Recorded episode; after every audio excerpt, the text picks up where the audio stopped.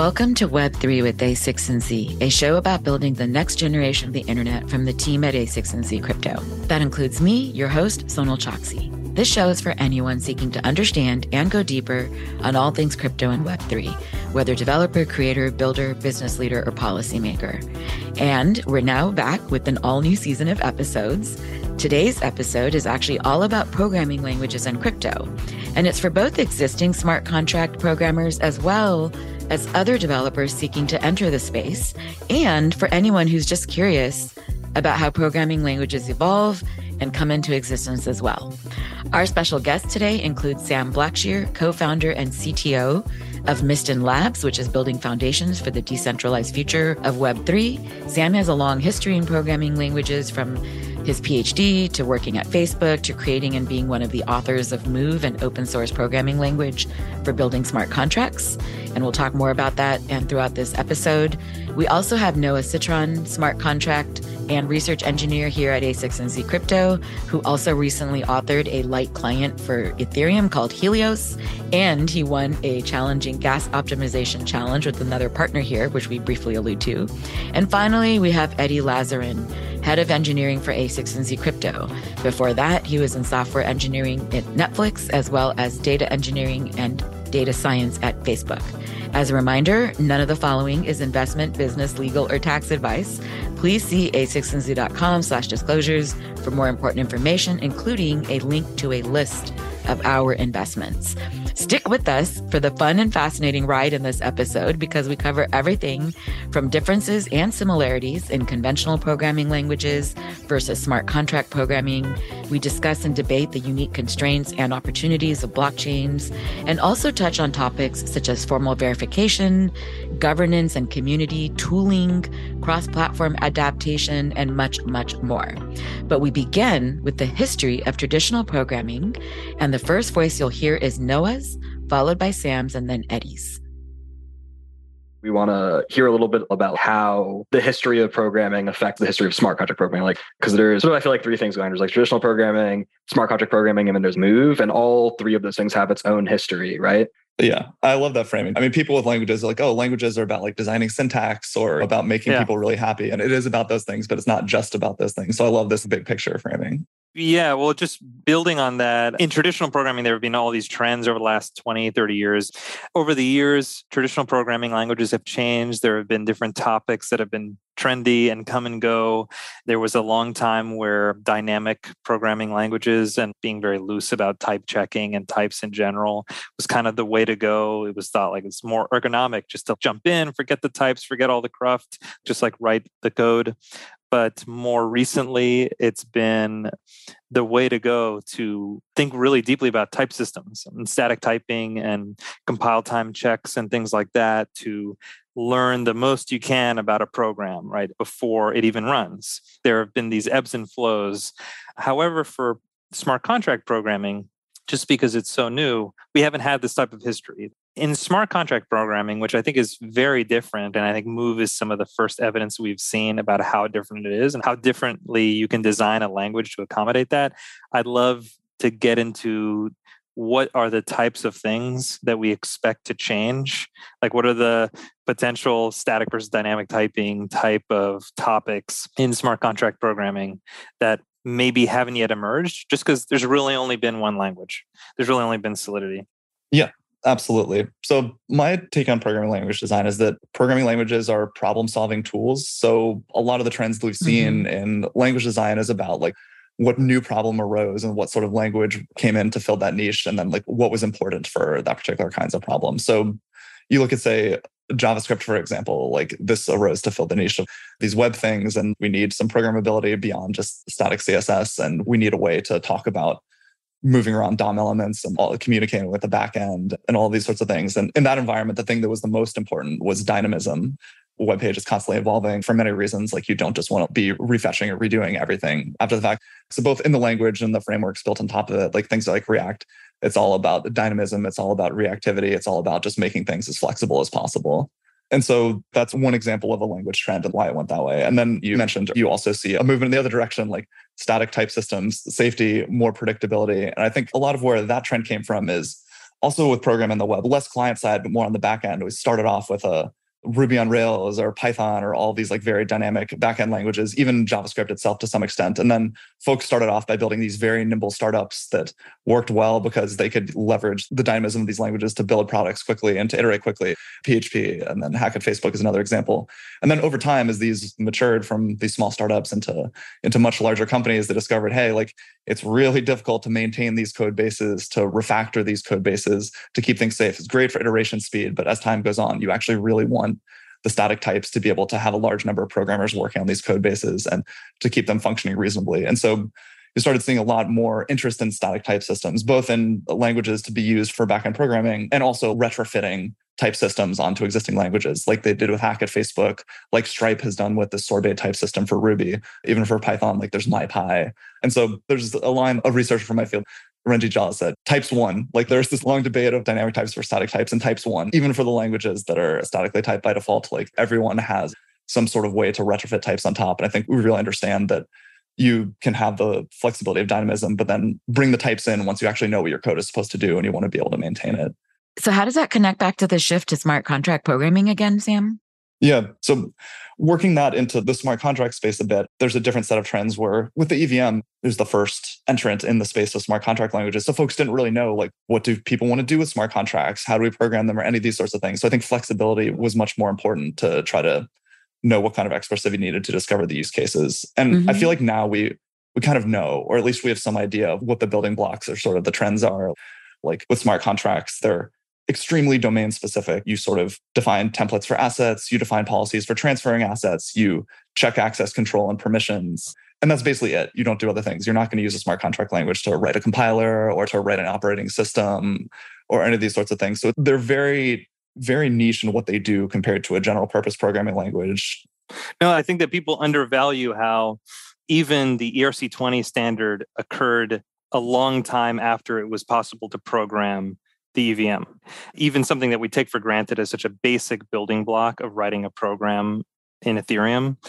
And I just don't see any evidence that it was obvious before that what the most basic things were. So you're right that now that you can kind of take for granted, I mean, I think of types and those things as circumventing writing types in a programming language is like being able to take a degree of technical debt right? Mm. If it's small, you just want to move really quickly and the code is something that you can toss away, that debt is totally acceptable.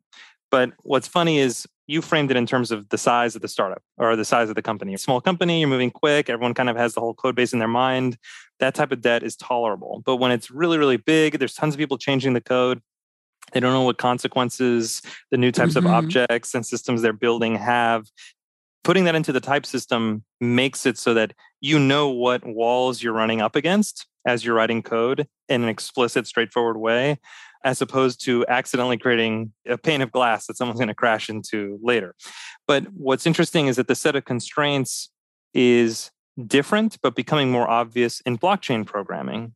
For example, like you were talking about, being able to prevent copying, being able to set a maximum supply of an asset, like these are constraints that are really important to maintain independent of the size of the project. They're constraints that are important to maintain for the sanity and safety of the project. And understanding what those boundaries are means you can now create programming languages that allow you to enforce them. That's kind of how I think about move is as we've learned about the types of constraints we need to do things properly, we now have the ability to include them in the language themselves. So I do see a parallel with the way types have won, as you were saying. You mentioned that types are a lot of times for like the sanity of the program and safety of the program. You guys said that dynamic might be good for small things, but as they grow, you should be static. I kind of disagree. I think statically static types are I think this might be a hot take. It's for the sanity of the programmer. You know, that's right. The scariest thing I've ever seen is when I, you know, I've got one of my keybinds is Control K, and it tells me what the function signature is. And when I write Python, it terrifies me. I look at a function signature, I just get names of the parameters. I'm like, what do you want from me here? Like that. I can't believe people accepted that that was a great way to write code. That was yeah. never. Well, what they were accepting was just the tacit.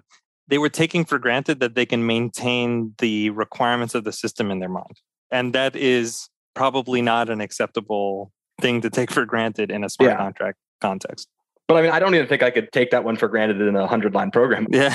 I can't keep that many things in my head at once. I think you're totally right about that. And I think like that mindset has kind of evolved where like before it's like, oh, type systems are to protect programmers from their colleagues once your once your startup gets too big. But now it's more like, oh, it's actually to protect me from myself. And in the smart contract setting, it's to totally protect me from attackers. And I think that's really the thing that's actually super different here because a normal program, like you don't deploy it in a setting where the attacker is subject to the type system. Like the attacker is deploying some machine code or they could write in a different language and you just protect yourself via a firewall. But here it's like, I write this nicely typed object and it's going to flow into an attacker's code and maintain its integrity. And the type system has to have my back on that. And as you were saying, Eddie, that's like, a great that's, point. that gives you a different set of things you need to enforce, like preventing copying. That's not something you think about with a normal type system, or preventing dropping, or making sure that you use a value in a certain way or destroy in a certain way. These are because we're studying smart contracts and trying to provide the type system that makes sense for those use cases. These are the type of things that we end up putting into Move and probably into future smart contract languages. It's fascinating. Actually, you guys, let's talk more about other differences between traditional programming and smart contract programming. But before we go further, could you guys give me a quick lay of the land of what languages are at a smart contract programmer's disposal? I actually think we need to orient the big picture here a bit because, you know, I like to kind of have the map and the terrain, like what's out there, Solidity, Vyper, et cetera. Noah, can you take this one really quick? Yeah. So I guess the basic lay of the land is that at the moment, if you want to write a smart contract, you're going to write it in Solidity almost always, unless you happen to be in one of the couple of other like smaller ecosystems. If you're in the Solana ecosystem, you're going to write it in Solana is like a like a Rust thing, right? If you're in the Cosmos ecosystem, you're using an existing programming language. If you're in the Starknet ecosystem, you can use Cairo. But for the most part, if you're just like default, and if I'm giving the advice like, hey, I want to learn how to write smart contracts, say, okay, go learn some Solidity, learn to EVM. You might also want to use Vyper. The only like downside is Vyper's newer. It's potentially more exposed to bugs.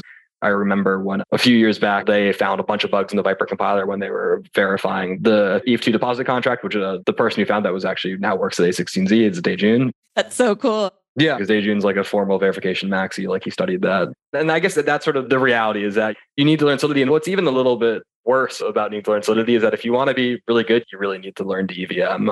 All of the best smart contract engineers I know know EVM to a ridiculous level, to a point where you could say, how much gas each individual opcode mm. costs, and they can tell you the exact calculation for the gas cost. And that that's sort of the world we live in at the moment.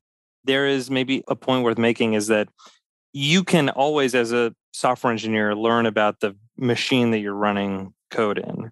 There's a lot to learn about the environment you're programming in. But in smart contract programming in particular, the environment is very rich and the environment is very complicated. And there's a lot of context you need to understand that have almost nothing to do with the language in itself.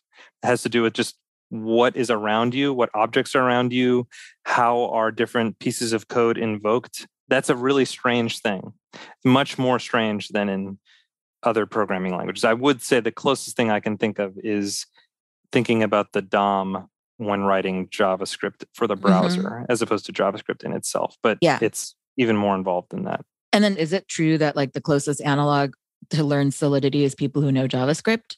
Everyone says it's JavaScript because function, like you use the keyword function, right? And like they're like, oh, JavaScript uses that as well. But unfortunately, there's not really that much like it. Syntactically, Solidity does inherit a lot from JavaScript. And if you squint or are having a really rough day, it may look similar, but it is not, it is not similar. It's yeah. just the virtual machines environment is just so radically different that there's very little to preserve. Yeah. So there any analog that's close? Yeah, I think there's no direct analog. I think if you're familiar not with say JavaScript, but with WASM and sort of like trying to write WASM in a setting where you care a lot about isolation, like in serverless, for example, like they use WASM and you try to write like containers that do independent things that communicate with each other a little bit, but not too much. That's maybe the closest, but it's still yeah. not very close at all. Uh, it's a very different mindset. False similarity can be dangerous. Yeah, maybe related to just big mistakes in programming language history. I don't know if there's things that you think were just like really bad paths in the idea maze that we went down in programming language history related Ooh. to blockchains or not? Just like, are there just like awful paths we went down? That's such a good question. That's a Noah question, by the way. Just I want to give Noah credit for that question. Go ahead. so, yeah, that's a great question. So, 1977 was the year that C came out and was also the year that Standard ML came out. Now, standard ML is amazingly influential now. Like there's this OCaml language. Rust is super strongly influenced by standard ML. Move is super strongly influenced. But like those ideas have been out there for a long, long time. I think a lot about the alternative future where instead of C becoming very popular and very dominant, like maybe folks pick up the ideas of standard ML, like the strong typing, the built in safety, and like where does the computing landscape go from that? So I'm not saying that that's a mistake, but I think like that's ML seems so modern even today. And just like to think about that alternative universe, I think is an interesting thing that blew my mind when I first found out. Just out of curiosity, why do you think that C and similar languages that are just so straightforward, so imperative, they think about the computer on a relatively low level, right? They're not doing a lot as programming languages. That's how I think about C. Why did we go down that path? So I think hardware limitations at the time these came out basically forced you to use C if you were going to write really efficient programs or to push the boundaries of what you can do with computing. Period. I think maybe if you like fast forward the hardware, you go on a different path. But I, I think also functional programming is hard and it's sort of like counterintuitive mm. in many ways. I mean, not that C isn't hard, but I feel like it's easier to get into. And then you realize, like, oh, I've actually done this very, very complex thing or this thing that's hard to reason about, but it's sort of too late now. That's a good point. With functional languages, there's a steeper learning curve, but like once you get there, you're like, oh, I can really reason about the pieces that I have independently and things work out nicely. Well, I think if you think a lot about how a computer works on a hardware level, a language like C is more straightforward. But if you don't know a lot about programming languages as such, then C is more preferable. But if you think a lot about programming languages, then I think ML and functional programming and, and those types, they have a lot more flesh. Like they have a lot more to them. Totally. That's yeah. a fascinating observation. And that's the big picture answer. I mean, this is going a different, more small scale, like quote unquote computing or language mistake. Wait, so like I'm sort of torn on this because the thing is I've always heard how great functional programming is, done a little bit of it, found it to be, you know, quite difficult to sort of grok my head around. But the question I always have is if it's so great, it never was able to overcome the network effect of current programming languages like that. It surprises me that it really hasn't. But I will add that I think the great contribution that functional programming gave to us was that all of the imperative languages we use borrowed all of its best things. Like you just said, Rust is super influenced by standard ML, but Rust is uh, basically an imperative language, right? But it's got all the wonderful pixie dust that came from standard ML. Oh, totally. I think that's really the thing is the imperative languages were too influential from 1977 onwards. And then there was pure FP, which, as you say, like isn't the greatest. Like it has its great ideas. But like in isolation, each of them have their own issues. And we're only really seeing yeah. true hybrids like Rust that marry them beautifully now. And it's really changing the landscape. So the one other thing I was going to mention, which is, you know, Tony Hoare calls the null dereference the billion dollar mistake. And at the time he said yeah. that, I think he intended to be hyperbolic, but like I think it's very clear that's cost way more money than that. No, no, no. It may be a lower bound. yeah. I was actually curious one question which you didn't really talk about about innovation at like the virtual machine layer versus the programming language layer mm. and how that like plays out generally over smart contracts as a whole. Yeah, it's a great question. I mean, so I think people don't think about these distinctions enough, like the difference between the virtual machine and the programming language. I think there's been a lot of innovation beyond the EVM and new virtual machine layers, and then also like a lot in source languages like Vyper, Huff. You know, these things are different and better than Solidity in interesting ways. I think if Move does what we want, like basically becomes the WASM of Web3 is the way we like to think about it, then innovation at the virtual machine layer will happen, but it'll be slow and gradual in the sense that like the core is fixed and we add new things, but you're not going to like blow it up and start all over. Whereas I think innovation at the source language level is going to be quite significant. Today, we only have one source language, but it's very tied to the bytecode format. But I can especially imagine that given the many different customers who are going to be coming to smart contracts and where they're coming from, given the emphasis on safety, that there's just going to be a lot of different things to try out the source language level. You know, program synthesis is this interesting research area. Maybe you start by writing your move prover specs and then the synthesizer fills in the program for you or suggests different implementations. Maybe you're writing move in a very specific gaming context for something that looks like the scene hierarchy. Maybe it's in like Python or uses Python libraries, but compiles to move bytecode maybe you're like Solana or one of these other platforms that's looking at incorporating Move, but not incorporating the VM, but doing it by having a compiler from move bytecode to the Solana backend format and then using the move source language at the developer level. So I think there's a lot of different ways. I sort of think of it as like the JVM. Like the JVM is this beautiful, mm. like all-purpose virtual machine where it started off with just Java, but it sort of stood the test of time. And uh, you have Scala, you have Groovy, you have all these other interesting ways of using those primitives to design different programming experiences that are very tailored to what folks are trying to do. So basically, I have a biased view on the VM part because I think that gives you a lot of room to experiment at the source language level. How do you feel about all the alternative EVM bytecode languages? Like there's FE, like Iron, there's Vyper, these other interesting efforts to build more smart contract, sophisticated languages for the EVM. Are you optimistic about those? So this is different source languages that compile to the EVM. to EVM bytecode? Yeah. So I'm not in that. The reason when we started off at Facebook decided to design Move instead of we looked at building another source language for the EVM. And like we studied Solidity, we studied Vyper, which was new at the time. We started the EVM, and we ended up thinking yep. like the real I don't want to say problem here because that sounds judgmental, but like the thing that makes it difficult to write safe smart contracts is how low level the EVM is and how hard it is to have like typed values that can flow across trust boundaries right. and like dynamic dispatch and these sorts of things. And these are EVM features. If you build a better source language, you make it harder for the developer to shoot themselves in the foot. Maybe they can have more advanced verification. But ultimately, like what you get with Move and what we think is important is protection at the bytecode verifier and VM level from other programmers. And a source language can't give you that. That has to be baked into the VM. And no matter how much you iterate on the perfect source language for the EVM, which I think Solidity is great. We could also do better than Solidity, but I think like where you get to with that approach just ends up being not as good as somewhere where you have these fundamental protections baked into the VM. So I'm I'm bearish not because I think Huff is very cool, for example, but just because like I think the end state is less compelling than some other paths. But can one of you make the counter case for like a Vyper and anything else out there? These things are important for the ecosystem. Yeah, well, it's a little bit hard to make the counter case because I've seen a lot of interesting examples where they've been able to write Vyper that is much more performant out of the box that compiles to novel EVM bytecode structures that just are really hard to compile to from Solidity that just end up with great performance characteristics, great space characteristics. So there's a lot of space to improve on Solidity. But Sam's point about being able to do type checking for more useful blockchain native types or smart contract native types in the EVM, that's just really difficult to solve at the EVM level. So I'm not sure I have a super strong case other than the fact that there's already a big network effect for Solidity. There's already a big network effect for the EVM. And there is a good amount of space, I think, to bring some checks at compile time, at contract writing time to improve the experience for engineers mm-hmm. who are mm-hmm. writing to the EVM. You know, think of it like we were talking about earlier, bolting types onto like Python later with MyPy, or improving the type system in PHP with Hack. These are things that were added after the fact they're probably not as good as Rust's type system from the beginning or Haskell or something, but they're a net improvement that allows you to have your cake and eat it too a little bit. So there's a case to be made that there's fruit in new EVM languages, even if you can't get to exactly yeah. the same level as building it from scratch. That makes sense. You know, Sam, you've mentioned cross platform a couple of times, and I think you mean that Move has all these different flavors with different blockchains. But it's also one of those phrases that means a lot of different things. So can you say a bit more precisely about what you mean with cross platform and also more broadly, you know, why that matters for the smart contract programming context?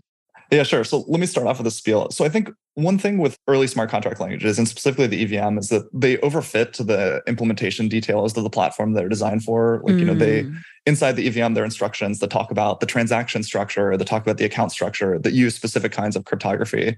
And so I think this makes it really hard to use the EVM on a chain that doesn't look a lot like Ethereum. Like you end up having to inherit a lot of the design decisions that Ethereum made, and maybe in some cases, some of the mistakes that make it hard to scale Ethereum. So in designing Move, we were really conscious of not putting anything blockchainy into the core language, like trying to make it as agnostic as possible so that you can take Move and you can use it in a proof of work chain that has this crazy transaction structure in Sui that does things this way versus Aptos that does things this other way.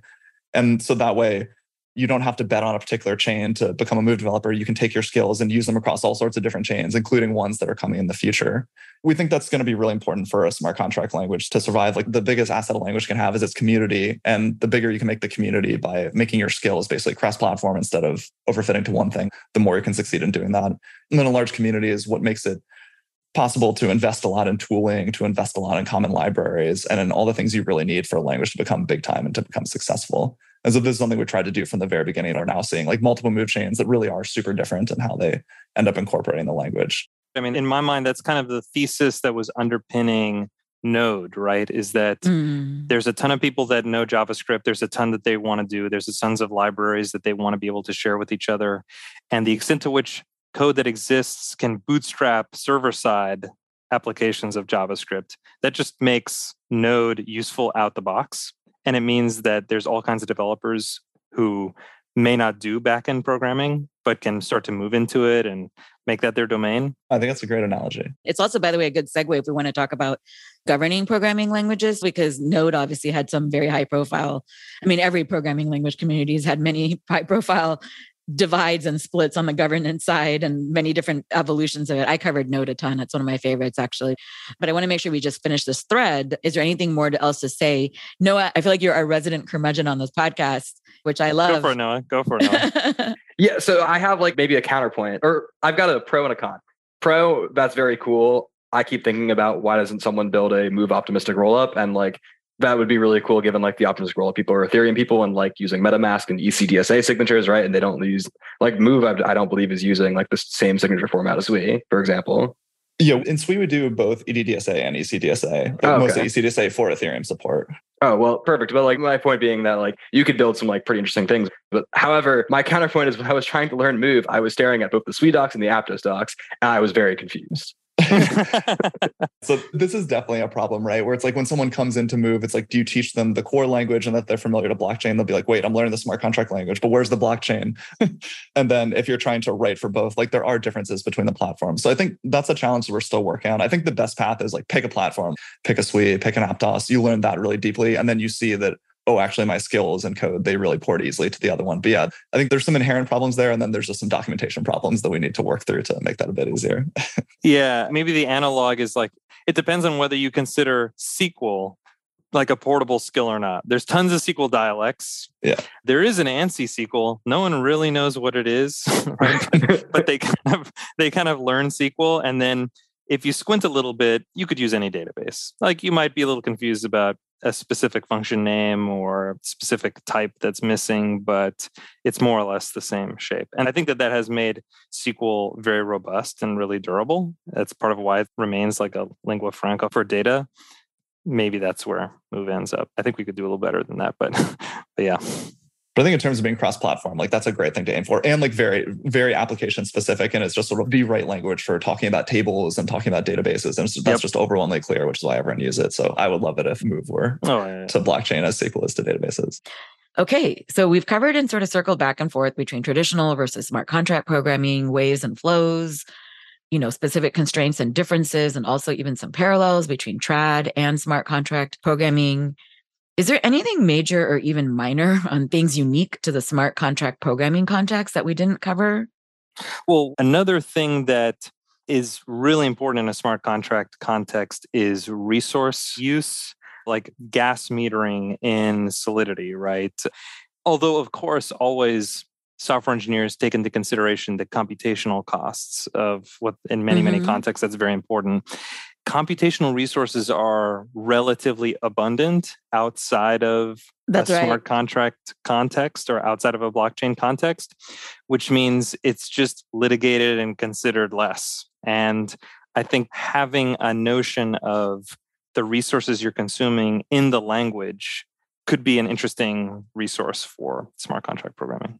Yeah, it's something that we think about a lot. We have built-in gas metering in the VM. That's something, as you say, is very different from a conventional programming language. I actually think the trend on this going forward will be that gas metering will become more and more coarse grained and more about just preventing like egregious resource misuse rather than really trying to nickel and dime for every instruction. Like I actually think things like gas golfing, although they're very fun and interesting, are actually pretty harmful for both coding style and for security. I radically agree. I think that's because like the only model we know is to charge per instruction, even though like if you have a fast VM, the difference between running 100,000 instructions and 500,000 is in the noise if you're actually like measuring runtime. So like, you know, why are we charging per instruction? So I think that's a trend we'll see is how to make this more coarse. Yeah. Whenever I see all these unsafe blocks and so on and tons of inline assembly in Solidity code, it just reminds me how early we are because that's just not the type of programming challenge that smart contract developers ought to be considering. That's just not the sign of a mature developer ecosystem. But we're getting there. I agree, Sam. At the limit, I think choosing the right algorithms, choosing the right data structures, choosing the right general approach, as is the case with most software engineering, will always be important. But the minutia kind of thinking about like the exact cost of every instruction is probably a step too far. What are other constraints? So we talked about gas optimization, talked about the types, we talked about the assets and safety. What are other constraints that come to mind? Yeah, this is like a sort of similar thread on gas, but I guess the specific subset is state. And this is a big thing for me when I sort of approach gas golfing. You know, I do love to do like extreme gas golfing. We know you do. However, when we're dealing with real smart contracts that hold real money, my general thesis is that you should do reasonable optimizations where they're obvious, except for one case. If you can bend over backwards to use slightly less state than you were using before, you should do it. That's the only time where I will break out large assembly blocks is that if you could do something stupid to use less state, because it's like this whole other resource where we should put that just one above just execution or call data or whatever. I agree wholeheartedly because I think that's what's fundamentally expensive. Like if you have a platform where every contract is allowed to touch any piece of state, it makes it very, very hard to parallelize things.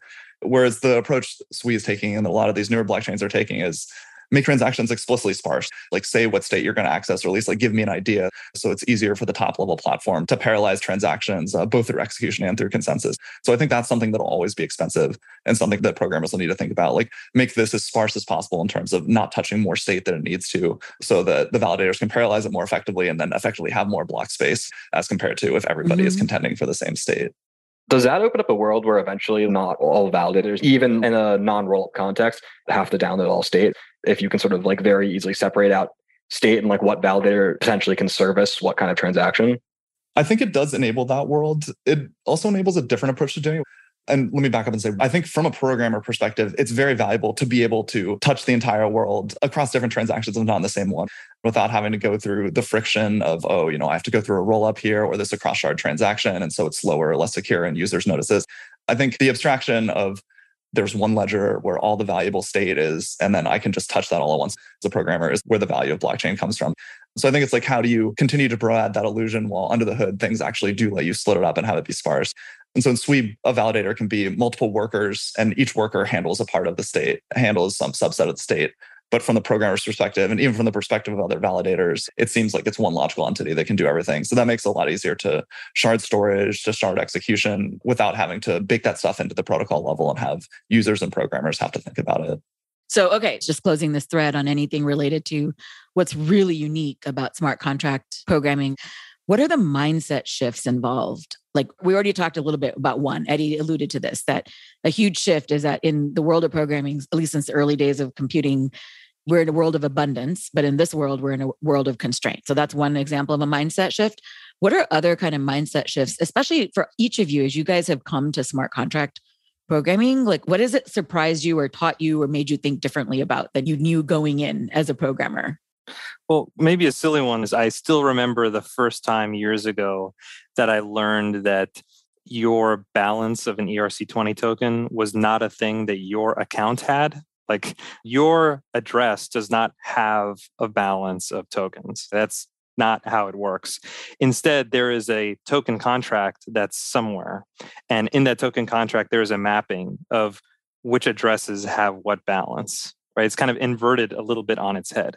So when you want to transfer some tokens to someone, you're not sending them some tokens. Instead, you have to do all this low level kind of go to this contract and then change the address and change the balance held by your address and their address. And you have permissions to manipulate and mutate that contract. It's a very kind of counterintuitive way to think uh, mm-hmm. in the EVM mm-hmm. in Solidity and that's kind of one of the first things that stuck out to me about move is that it, it is a little bit more like the way you would expect all of this to work naively hearing about it described in english you know and that's an interesting mindset shift is just to take for granted that the words we use in English don't necessarily map onto the mm-hmm. programming model yeah. in blockchains yet. There's just a lot of, you're in a weird jungle space and things are all around you and they're just not really arranged how you'd expect. That's great.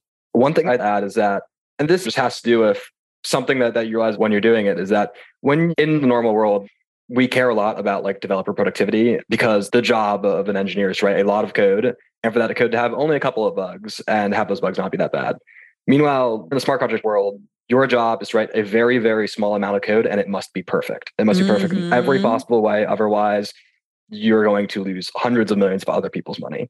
And that's an entirely different mind shift. It is a a weird thing to do to stare at 1000 lines of code for like 2 months and try and figure out how do I make this better and more importantly how do I make this literally perfect? And to have auditors then do that exact same job of saying, is this perfect?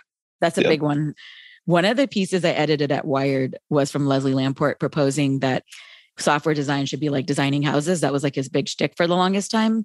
And I remember pushing back and being like, well, what about Agile and all these people who disagreed that you can have like your specs and everything written up this beautiful, pure blueprint like way? And he got like reamed in the comments for it. But it's funny because I feel like his worldview would actually be dominant now in this kind of thing. It's a sidebar. It's a great observation and totally true. well, I just think it's fascinating because that was his big shtick. And by the way, if you go to his website, he has a thing on his page about me as this annoying editor he had to work with on this piece, which is so funny. Because he was really mad that I asked that question about the difference between like the mindset shift. Totally. The barrier to changing your code is higher than it is in any other programming setting that I can think of. Where, like, in the limit or like in the most secure, most decentralized smart contracts, it's immutable, which means you get it out there and it's perfect the first time and you never do it. I think this is something mm-hmm. where we'll figure out in both language design and platform design how we can support safe upgradability and trusted upgradability and make it look a little bit more like a conventional mm-hmm. ecosystem. But I think like that's always going to be a fact of smart contracts that it's way harder than upgrading a mobile app or upgrading a website in a way that's trusted or without having breaking changes. Building on Noah's answer, I think that's also mine where it's definitely going to be a surprise for someone who's trying to iterate into relevance. That's great. What else would you guys add to the list? So I think as a smart contract programmer, you have to have an adversarial mindset, which may be very unfamiliar, even if you're a product person, which may be very unfamiliar if you're coming from elsewhere just because of the deployment model. Like you're not only thinking about the intended usage of your application, you also have to be thinking about the unintended usage because in conventional programming, there's ways to hide mm-hmm. yourself from this or limit it to a small API surface or use a firewall to limit what an attacker can do or these sorts of things. But it's smart contracts. The whole point is what you're doing can interact with code you never imagined and do so safely. And so you have to think about that, the happy case of that and the sad case of that. And that's definitely a mindset shift compared to conventional programming. Is this like a line in the sand that you're drawing that you think ought to be top of mind when we talk about how to write smart contracts and how to use smart contract programming languages? Yeah, absolutely. And this is uh, actually my absolute favorite thing to talk about. I am very opinionated about this, which is the thing that smart contract language designers should be thinking about is safety. And that's like the main focus, maybe even the only focus until we can lock down this problem. Like, I think smart contract safety is an existential threat to broader crypto adoption. And the reason I say this is because you look at Ethereum and Solidity, the EVM and Solidity, which are the most popular platforms today, and you look at the early programmers who write this code. These are extremely highly qualified folks. They really understand the underlying blockchains. They're really security minded. They know what they're doing. I think they take the responsibility of writing code that manages millions or billions of dollars very seriously. But still, if you look at the track record of smart contract security anywhere, it's just really, really abysmal. And not to the fault of these folks. I think it's just an extremely hard problem. And I think the languages make it harder. So if you look at something like my favorite website, rekt.news, you look at the leaderboard or you look at like these 10 hacks that are in the value of tens of millions, 100 millions of dollars are super routine, like a sort of weekly or monthly occurrence, depending on the size. And at the same time, the smart contract developer community is really small. Like there's about 5,000 full time EVM programmers, which is really, really tiny compared to conventional developer communities. So if you buy this thesis that the folks we have are sort of the most hardcore and the most security minded now, but the development practices and like the security track record is unsustainable, then I think you conclude that there's no way this space is going to grow without making the security problem even worse, which maybe means like it's just not going to grow at all. Or like folks who are sitting on the side, like big financial institutions or companies who want to get into Web3 but are looking at do I have to hire a smart contract developer? I'm going to get it hacked for tens of millions of dollars and are nervous about this. That narrative is only going to get worse for them. And They might just stay on the sidelines. So I think as someone who's trying to design a new smart contract language, safety has to be the first thing you're thinking about. You guys actually already alluded to this in the context of not losing assets, but what do you mean by safety more specifically, Sam, since it's such an important point? What I mean by safety is that we're both trying to prevent the programmers from shooting themselves in the foot, but even more so, trying to give them the right primitives for being able to defend themselves from attacks because smart contracts are a setting where you're deploying your code next to an attacker who can directly call into your code, can directly link against it. Your code is open source, or at least the bytecode is open source. And so, like, this is the most adversarial programming environment we've ever seen with the highest stakes for getting things wrong. So, I think if you're talking about smart contract programming design, it needs to begin and end with safety. And once we've locked down the safety issue, we can think more about expressive other things. But that's my somewhat boring, but I think very opinionated answer. What types of features make or break safety? Like, what are examples of things that just embody that? So I think the number one thing is encapsulation broadly, and then I'll talk about specific subfeatures that that corresponds to. Where it's basically when you write your code, you don't know what an attacker is going to try to do when they call it or link against it, and so you need to be able to reason about it without being able to anticipate what a creative attacker will do. So, like, yeah. you want a strong type system, not just at the source level, but I think at the bytecode level, so that the guarantees you get when you're writing your source code will continue to hold when you publish your code on the blockchain and when other folks depend on it and when they want to link against it. In Move, one thing we look at with this, the feature that's popular elsewhere, but we think is inherently unsuitable for smart contract programming is dynamic dispatch. Now, in conventional programming, like interfaces and dynamic dispatch, like this is the key abstraction mechanism. This is ubiquitous, right? Like you define an interface and then other folks override the interface with logic that does yep. something different. And then, you know, you program against the interface and everything works out great. But we have this cheeky saying where it's like, in a world where code is law, interfaces are a crime. Ooh, that is cheeky. Let's pause there for a minute. In a world where code is law, interfaces are a crime. Can you explain that a little bit more before you keep going? I don't want to just skip over that too fast. Yeah, yeah, absolutely. So the idea here is like an interface, it doesn't define behavior. It defines intended yeah. behavior. Like when you read the specification for an interface or the parameter names or even the types, it tells you what you want to be done, but there's no guarantee that that's actually going to be the case. And so if you're writing some code that's supposed to be protecting something, but you're basically leaving a blank check for an attacker or someone else to fill in, and you know, this is contract law, that seems like a crime. It's an ill-specified contract. So, you know, big fan of this feature in conventional programming languages, of course, but we think in smart contracts, this has led to lots and lots of different issues. Like reentrancy requires dynamic dispatch, for example. You take away dynamic dispatch, you just don't have reentrancy at all. Lots of things like, sure. say, poison tokens in Ethereum, like this happens because you override the transfer function, which everyone knows, like intuitively, this is just supposed to move money around and maybe not do anything else. But now you make it do something super unexpected and steal money. And so that's one example of a feature where if you take it out, like reasoning about your code and having proper encapsulation just becomes much, much easier. Because every time you see a call site, you know exactly what it's going to do. And you don't have to worry about someone else coming and yeah. doing something that surprises you later on. Exactly. I think the analogy there is like if you define an interface around a chair, four legs and a seat, you're describing it at a specific level. You're describing it not at a behavioral level. You're not describing other things that may be implicit or assumed about a chair like it has a certain structural integrity right it has certain materials like it's oriented a specific way all of those things can be subverted and mean that the interface is really just an arbitrary set of descriptions that just doesn't capture the safety constraints that you mm. want to mm. enforce in that object. It's exactly just right. defining things at the wrong level. I'm curious though, how do you then sort of do modularity really well without interfaces? Because I think if interfaces are a crime, I might be a criminal here because my favorite sort of way to yeah. build complicated smart contract systems. I love to have different contracts that have sort of different purposes. And like particularly when you have very complicated systems you have like a module based system where the module adheres to some sort of interface and then sort of the main contracts that can sort of knows to call those different modules and those modules generally get permission to by governance in some way. Like how do you get that like super expressive plug and play modularity without sort of like standardized interface? Yeah how do you get inheritance? How do you like all these things that are kind of related to interfaces? This is exactly the right question to ask. They're like okay you can rail against this all day but then how do you still provide something that lets you write useful code? And it's like there's no crime if you're not allowed to come out of your house or something. Anyway so the way we do that the interfaces and inheritance are not the only way i tend to think in terms of composition and so we provide several composition primitives that don't require dynamic dispatcher interfaces so one is generics we have runtime generics that look a lot like what you have in the CLR. So let me give a very concrete example because otherwise this gets abstract pretty quickly. Yeah. Something like ERC20. This is obviously a fundamentally important crypto standard. If you can't do something like that, your platform or your language is not going to be very useful. So the way that works in a language like Move is you define a type called coin of T, where T is a generic type parameter. And then you implement functions for coin. Like, you know, there's a function for joining two coins together. This works the same for all coin types. It's not something that someone wants to override.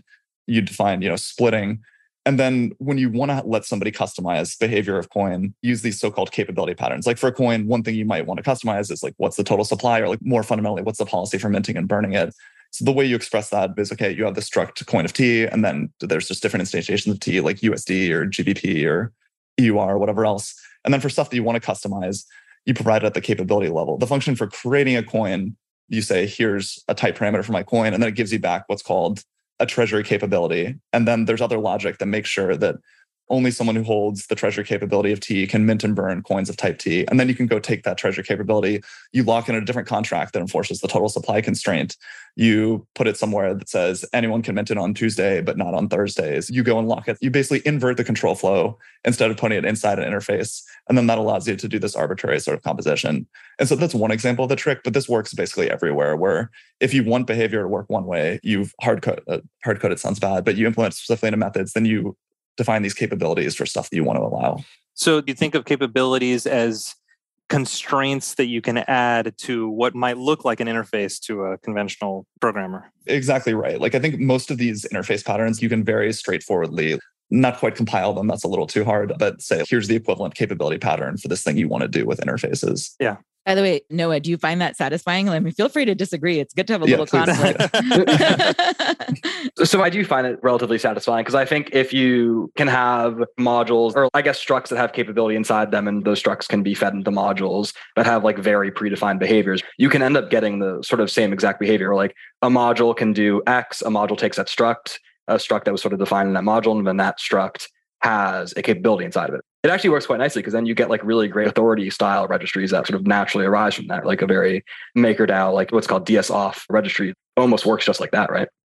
Exactly like that. And then these capabilities are an explicit representation of things that you're allowed to do. So that has a lot of other benefits. Like you want to know what can my account do? You look at what capabilities it has, and then maybe you can do program analysis where it says if I have a treasury capability, like you know, show me all the functions that I could call and then all, all of these sorts of things. So maybe I'm cutting ahead to the prover, but are these capabilities visible to the type system? And are they visible at the time of static analysis for the program? Like if I, you know, write some code for my specific instantiation of one of these types that has capabilities, then is it visible very early that I've violated a capability, or is that something that I can only learn about later if I'm running it like in the VM? Yeah. So let me give a short answer to the question and then provide yeah. some background. Where yes, they're visible to the prover and they're part of the type system. This is something that we leverage very heavily. But yeah, let me talk a little bit about structs and the movability system and then how that rolls up into things like capabilities in the prover, if that's cool. not too much of a distraction.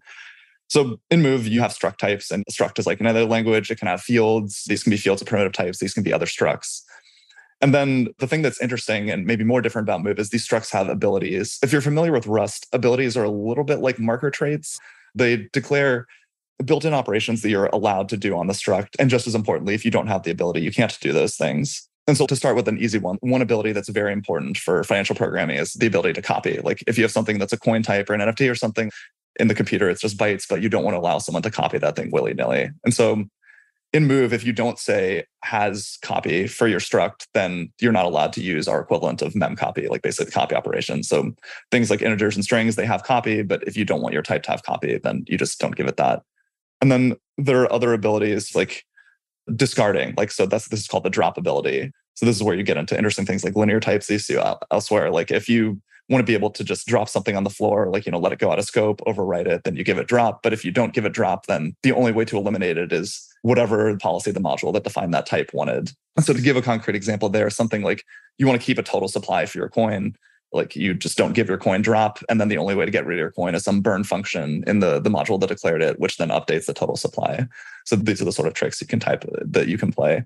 And then there's several other abilities related to where you can put something in global storage, whether it can go there or not. I won't get into those as much because I think they're less relevant to the question. But basically, like building into the prover and abilities, like the prover is aware of the type system.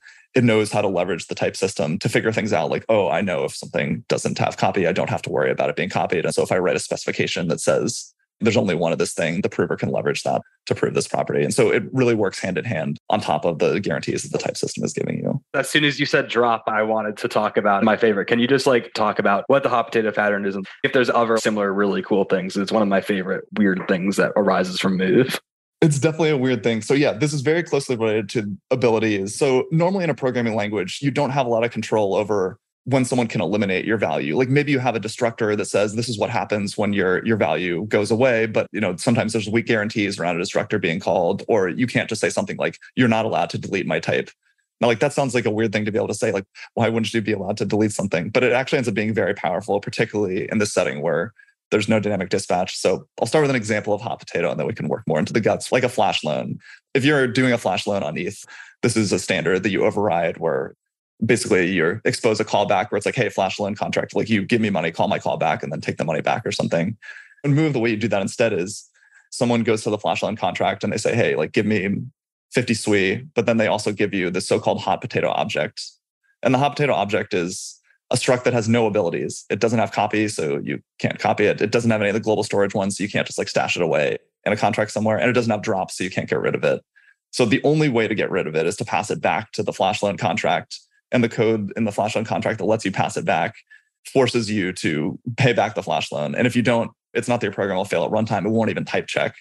So it's leveraging this interesting ability to control the destruction of your values and then as a programmer to put arbitrary invariants on when are you allowed to like what needs to be satisfied in order to destroy this and then just sort of making these like api call patterns uh, very explicit like another very obvious one is like if you want to force someone to call lock after they call unlock but want to let them do whatever they want in between you can also do that sort exactly. of thing with a, a hot potato. yeah when i first heard about the hot potato pattern it reminded me of like mutexes like interesting uses of locks where purely for the purposes of ergonomics you take advantage of the type system in order to force almost business logic level requirements in the way that specific objects are used, which I think is really clever.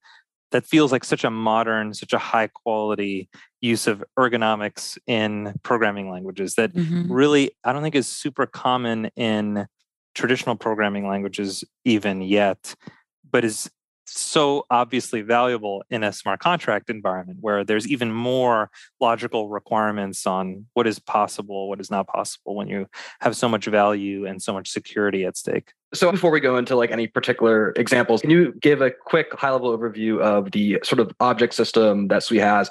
What are objects? Who own them? How objects own other objects? How that pairs with like modules, or sort of the bird's eye of how it all works. Yeah, totally. So this is about the dialect of move, specifically Sui move. And the basis of this thing is a different structure of global storage than the original dialect of move that we use. So the original move global storage scheme was very much like in the account-based model like Ethereum is using.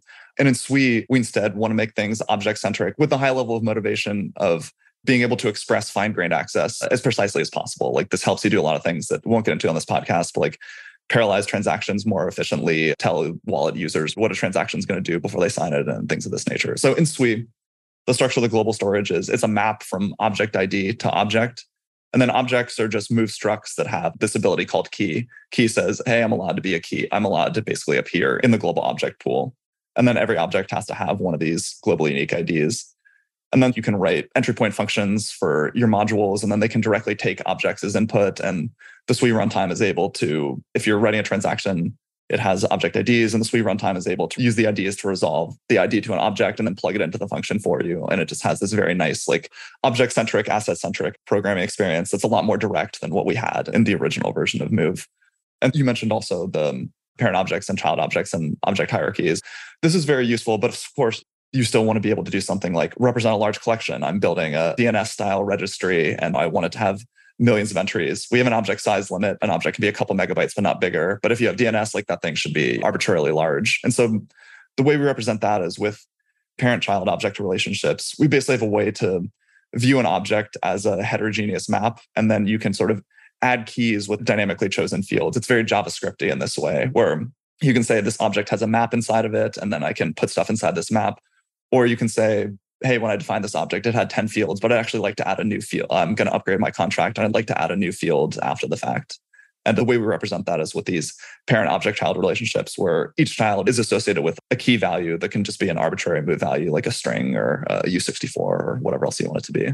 Yeah, and related to that sort of parent object idea, I think the thing that made that like really click for me actually a couple of months back, I spent time doing a deep dive into Sui Move and basically started at writing a program that's just a single object all the way to re-implementing most of Uniswap v2 style DEX.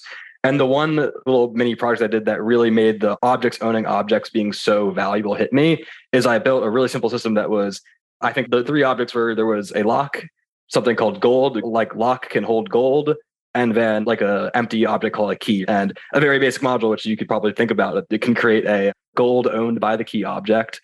And then the only way to get the gold out is there's a function that takes the lock and key and obviously destroys the lock, gives you the gold back and destroys your key, right? And I, I think that's sort of interesting. Like, is this the benefit you get by having like the object relationship describing permissions in a really granular way?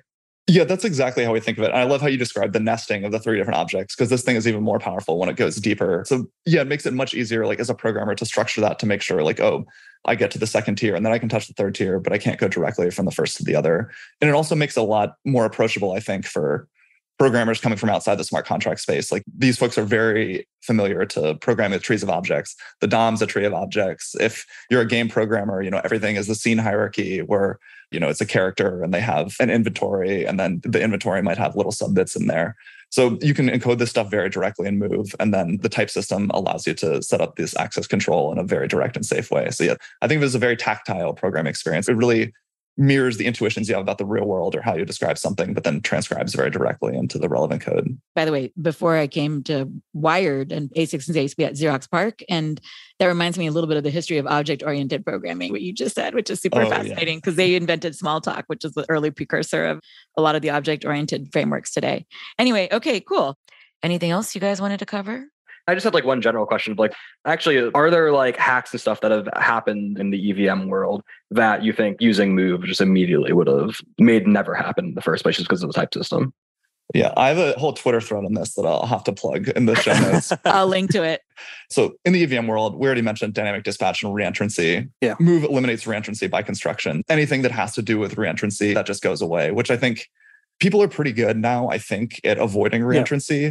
But well, could you spell out why? Like, what is yes. it about Move that makes that exactly impossible? So with reentrancy, right? Like, what happens? You're writing some code, you call out to some function, and then the problem is somebody supplies an implementation of that function that you, as the initial programmer, did not anticipate. And so, in order for that to happen, that function call has to be dynamic. It has to call code that's basically a function pointer supplied by the caller who might be an attacker. And so, if you don't have any sort of dynamic function calls, if you always know the target of a function call at runtime, then this just can't happen at all. Like anything you call, like, well, you might not know what the code did, but like you knew what it was, you could have tested it, you could have verified it. It's all right there for you. So it never happens that someone can supply code that makes your module behave in a way that you didn't expect. The it's just a static function call. Cool. So that eliminates reentrancy attacks, which has been a perennial issue in Solidity development. Yeah, I think a big issue smart contract programming that Move basically eliminates is missing permission checks, where a lot of times you're writing some code and then you pass in all these accounts explicitly and you have to say like oh am i allowed to do this on that account? And you write the straightforward code and there's just like oh i forgot to check that the sender is this person or that this person can access that. And i think these sorts of things happen quite frequently. So in move and in Sui-Move specifically the object ownership information lives in object metadata. It's not something the programmer even has control of. Like when you look at these objects, they'll say, I'm owned by this address, or I'm owned by this other object, or I'm a shared object, or I'm immutable. So the programmer can't forget to check who owns it because the runtime does it. Before you even start executing code that passes in a Sui object, the runtime will have said, okay, I see the transaction sender, I see all the objects they want to use. I'm checking that they actually own them or that they own an object that transitively owns that so they have permission to use them. So a lot of permission checks that we ask the programmer to write end up happening in the Sui runtime instead so that you can't possibly forget them. And I think this is huge because the hardest things to guard against are like the specifications that the programmer hasn't told you are important. It's easy to forget those and it's hard to catch those with static analysis or something else because you always need some human intent on, yeah. on what's important. I think it'll be really interesting, by the way, just projecting way long term or near long term, which is what happens at enterprise scale when people collaborate in more ways this way. Like it's obviously distributed and not only in one company that sometimes people collaborate, but what I mean is when you think of the olden days of like the way that things work out right now, you have like DevOps and you have like all these best practices and all these like methods. And then you have like these very different mindsets for doing things. And we haven't quite like institutionalized all that in this world yet by any means. It's still too early, but I am very curious for what that kind of thing will look like. Yeah, like what's left for tooling? EVM tooling is so great. Move tooling, I think, still has like a little bit to be desired. Like what needs to be built still? Are we going to see major changes happening? Oh yeah, I think we're very early in tooling. So I'll talk about a few things I'm excited about coming up. Where one is a package system and package manager. Think of like crates.io or npm or whatever your favorite. The Move module system is very amenable to this sort of thing, and so we're working on something like this. And it's cross ecosystem. It's not just for Sui packages or Starcoin packages or something, but it's like crates.io where like there's one tab where you see the source code for this thing and you know you can use it in your manifest files to build projects locally and make it really convenient but then there's another tab where it's like here are all the blockchains where this thing's deployed and then if there are vulnerability disclosures or upgrades, then it can be integrated with that. So I think like that's something where there's a real opportunity in the blockchain space and that we're really excited about. That just makes it so much easier to share code, which is hard to do in say Solidity because like you share code by copy pasting basically instead of like using modules or packages that are already published on chain. And so that's one piece of tooling we're very excited about correctness tools is what we've invested in the most early on and we have a lot of those but i think there's a lot to be done to make them more usable. So we have a unit testing framework. You can write unit tests directly in move which folks use very heavily and we've specialized it a little bit to fit the Sui transaction model. There's of course the move prover which we've developed alongside from the beginning. Can you briefly talk about formal verification and why the prover matters? Noah had already mentioned earlier about Daejun, but we never actually shared context for listeners about formal verification Right. So formal verification is very challenging. You usually have to be an expert or have a PhD to use it. And so we're really trying to push the limit as far as we can to make this just something an everyday programmer can use and just not really think about instead of having to be an expert. And I think the jury's still out on how possible that's going to be. But like the Move standard library is all verified and someone who didn't know just like submitted a PR to a file that had a bunch of specs and then they added a new function and they just wrote specs because it was just easy to imitate what was there. And it's clear, like culturally, that's what you're supposed to do. So I think like these sorts of things are, are very promising, but there's so much, much more, both in terms of making the prover more usable and making it more powerful. I think things like fuzzers we haven't invested in as much because a fuzzer is never as good as formal verification. But on the other hand, like fuzzers are free. They work very well for blockchains, like important correctness tool, especially if you're writing very intricate code that's doing some parsing or loop kind of stuff. So we have some collaborators in academia that are working on these sorts of things. And then I think beyond that, it's just a lot about like how do you make writing programs easier? Like first we have the source code, we have the compiler, we have the basic IDE integrations, but there's lots, lots more that can be done there, both on sort of just supporting more IDEs, but also like more powerful tools, maybe program synthesis, maybe AI integration. Just love to see what's going to come out there. Cool. How do you use the Move Prover today? Like, what if I wanted to mess around with it? Yeah. So you take your program, which you've already tested. Uh, verification is not a substitute for testing. And then you write some things that are either hard to test or just hard to um, check that you've gotten it right for all inputs. So it might be something as simple as function pre post conditions. You say, if this is true about the inputs to my function, this should be true about the outputs. You might also write data invariance, like you have a counter and you want to show that it's always increasing. You can write a, a specification that's attached to that counter struct that checks that this is true. And then it'll look at all the functions and make sure of that. And then there are more advanced usages about global storage invariance. Like you might want to say, there's exactly one of this object always, or like if there's two of this object, then there's three of this object. And like here's the relationship between the fields of that object and the fields of that one. It ends up being very application specific where the language takes a lot of basic mistakes off your plate. But then for you as the programmer, like there's always going to be correctness conditions that are specific to your application. And the mm-hmm. specification language makes it easy to write those out either after you've written your code or in some cases even before, and to make sure that they hold for all possible program executions and all possible function calls. And so today, like the spec language is integrated with the compiler. So you can pull it out and try it out in any of these modes. And then it's also integrated with the build system. So you just do, you know, move build dash dash prove and it'll check these. Cool. Is the prover yet like does it understand sort of the Sui object model and the Sui transaction system yet? Like can I prove things about like cross transaction things that like potentially modify the global state?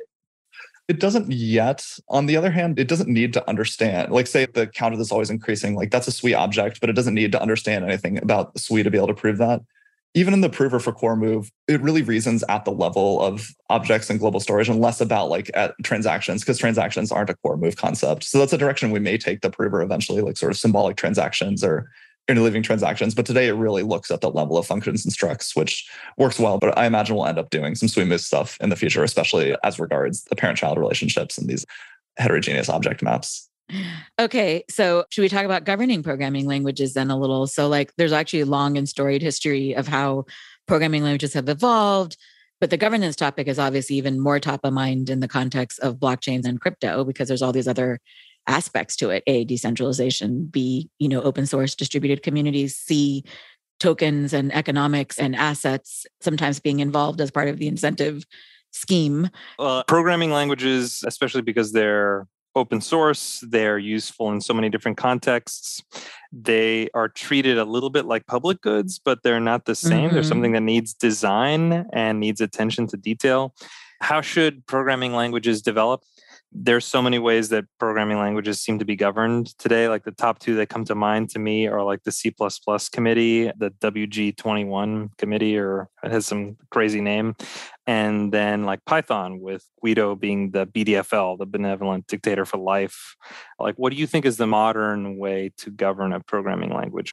Especially in crypto, it's kind of unique because these programming languages have layer ones attached to mm-hmm. them maybe which is a different type of thing that depends on that programming language it's kind of a public good but it has stakeholders it has a lot of capital attached there's a lot of value being transmitted like maybe there's governance models for programming languages that work better for blockchains so i'm mm-hmm. interested in thinking about how they should be governed or maybe better how does move evolve given all the huge variety of stakeholders and the importance of the design of the language and preserving its safety properties and so on.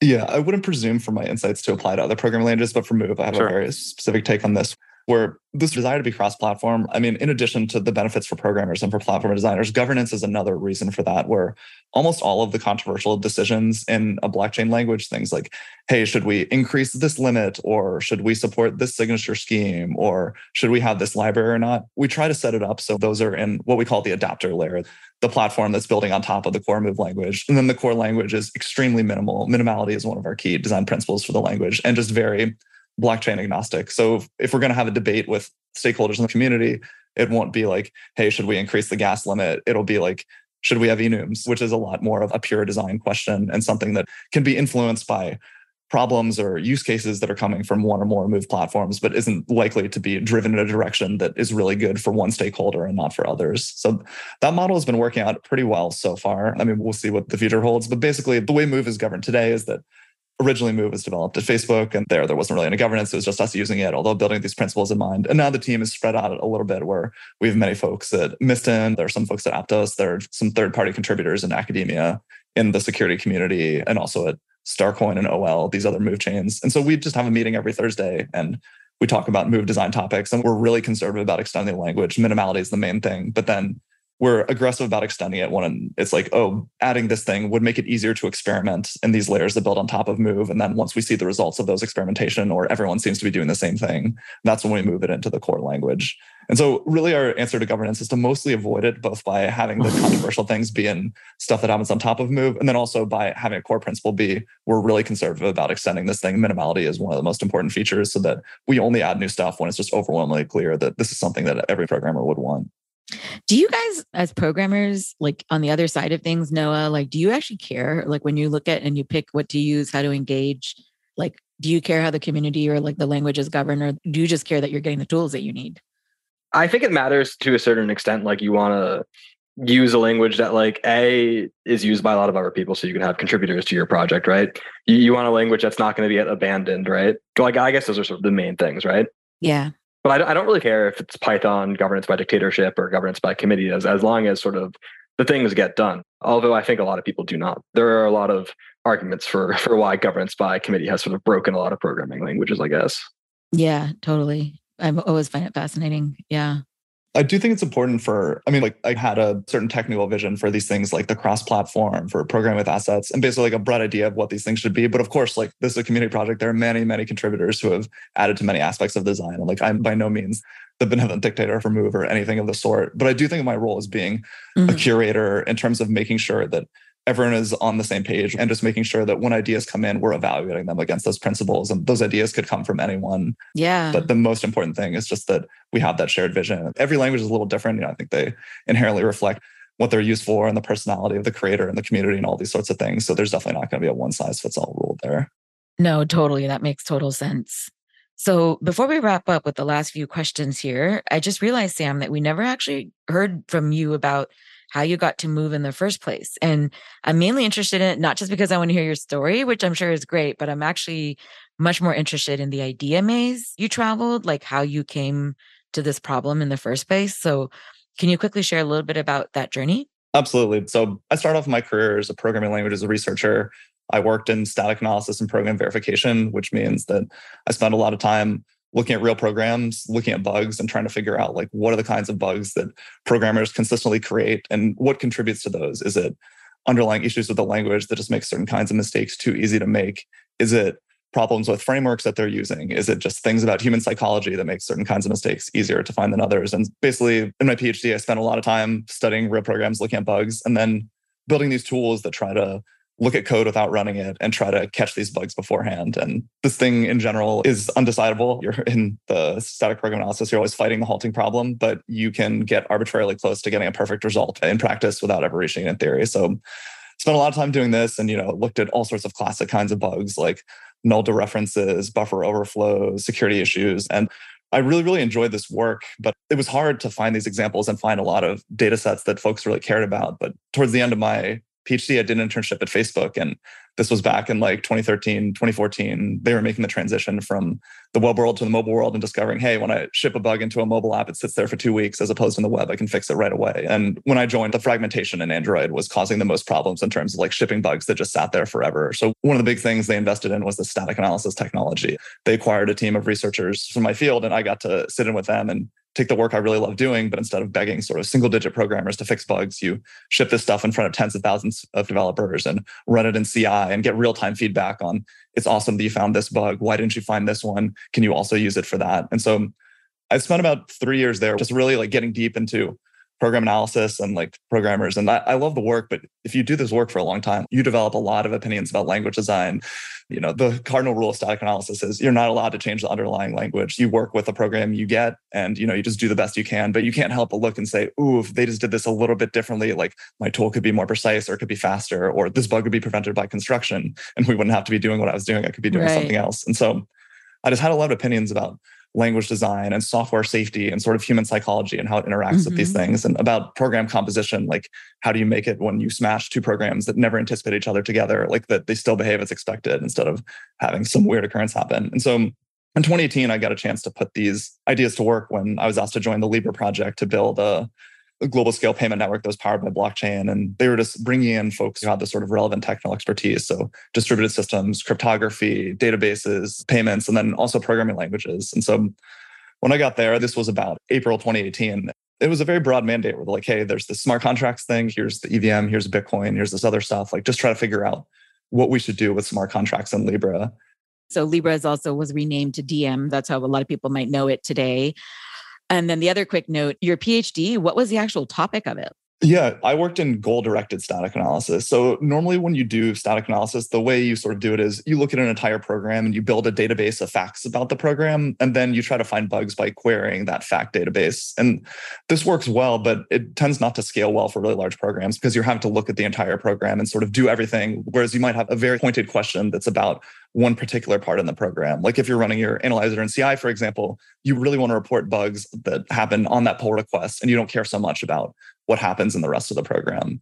And so in my dissertation, I was looking at goal directed static analysis, where it's like, hey, I want the efficiency of the static analysis to scale, not with the size of the input program, but with the complexity of the particular property that I care about. So if there's really simple reasoning for why this thing is safe or why there's a bug, I want that to be really fast. Where if it's really intricate reasoning that requires looking at everything, then that'll be correspondingly slow.